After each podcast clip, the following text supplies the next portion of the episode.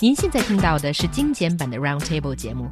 想收听并下载一小时完整节目，可以打开网站 c r i e z f m dot com，点击 Roundtable。Podcast 用户可以搜索圆桌会议。Being indoorsy is the biggest obstacle for single people to find a partner, according to a new report. As they spend too much time at home, they don't get to meet new people. 一份婚恋状况的调查报告显示，宅是单身人士脱单的最大障碍。Do you think that it is the biggest obstacle?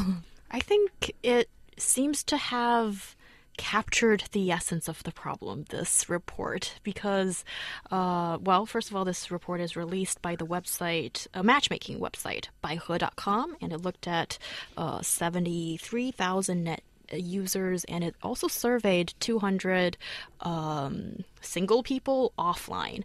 With these detailed interviews it seems to have uh, come to this conclusion that it is because you don't go out enough, that you stay in too much, and that's why you don't even give yourself a chance to meet people. But what what about um, social media? I mean, is that not being taken into account?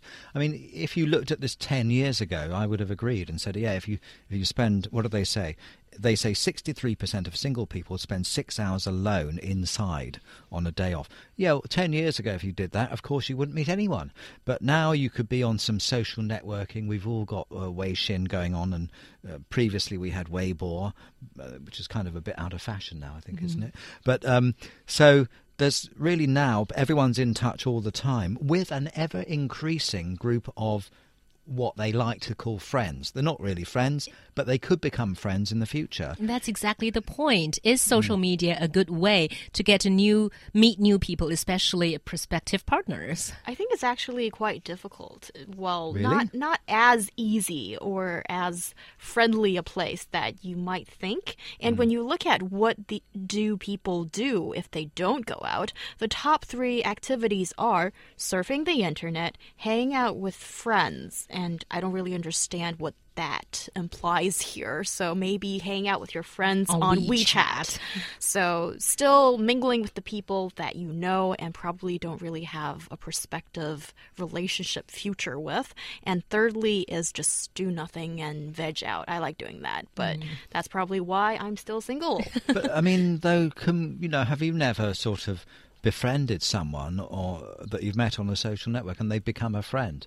Um, yes, I've made friends of such, but I wouldn't really consider them as someone that I might go out with in no, the but, future. No, but you might, though. I mean, the thing is, though, that first of all, you have to make a friend. If you just go looking through and thinking, you know, who would make a suitable marriage partner, well, you're not going to get anywhere. you're not going to get anywhere because you don't know who they are. You've never even met them. But if you just think of it as a way to meet friends, as you have done, then uh, perhaps not with the people that you've met so far, but maybe in the future you might meet someone, and then uh, after you meet them through this rather artificial modern way of meeting new people, after that, the conventional way of just uh, actually meeting them from time to time.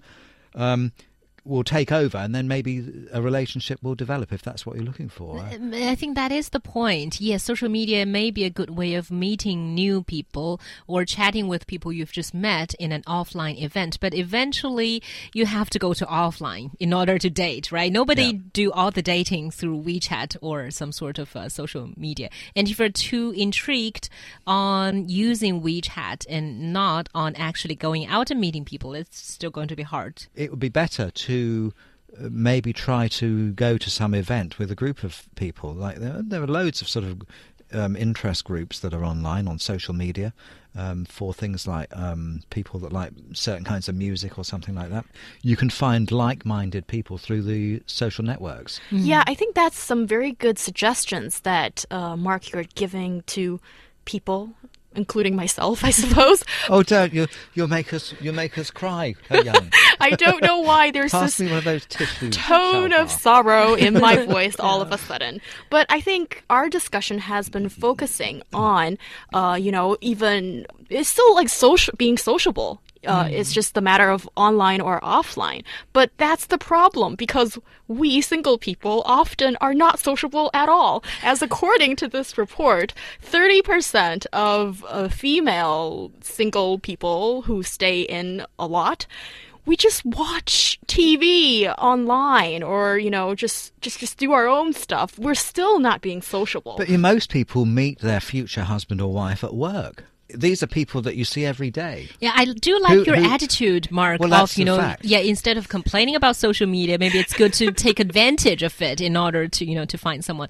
But again, you know, according to some of our listeners, sometimes social network can be untrustworthy. For example, Bella says, you know, mm. I hear that a lot of married people go to these dating websites, and oh. also Chloe says, you know, uh, there are many unknown things behind social media. Maybe you're talking with a female, but then she pretends that she's a male, but and then you know. Yeah, but let's think of a much safer environment, which is when you're at work, for example, or if you're at university or college, for example. If you've got Weixin, then you can get to know people that are in your work environment that you normally might not get to know them. See, if you just meet someone in the elevator and you sort of chat to them for no particular reason, and then you say, "Oh, what's your what's your WeChat?" And then that's another person at work that you've met. Her young. You're talking about a pickup technique, I should be charging right? for this. you should uh, give a lecture about it. I think. Mark. but I mean, that's another person that you've met at your workplace or college, that you can then send them a message or something, see if they want to come to your office, have a look at it, and so forth. So that's a much safer environment because these are people that you're working with. Yeah. It's not complete strangers on some dodgy website. But I just sift through all this information of faces of my colleagues in my head just now. I was like, nah, I'm going to go out tonight.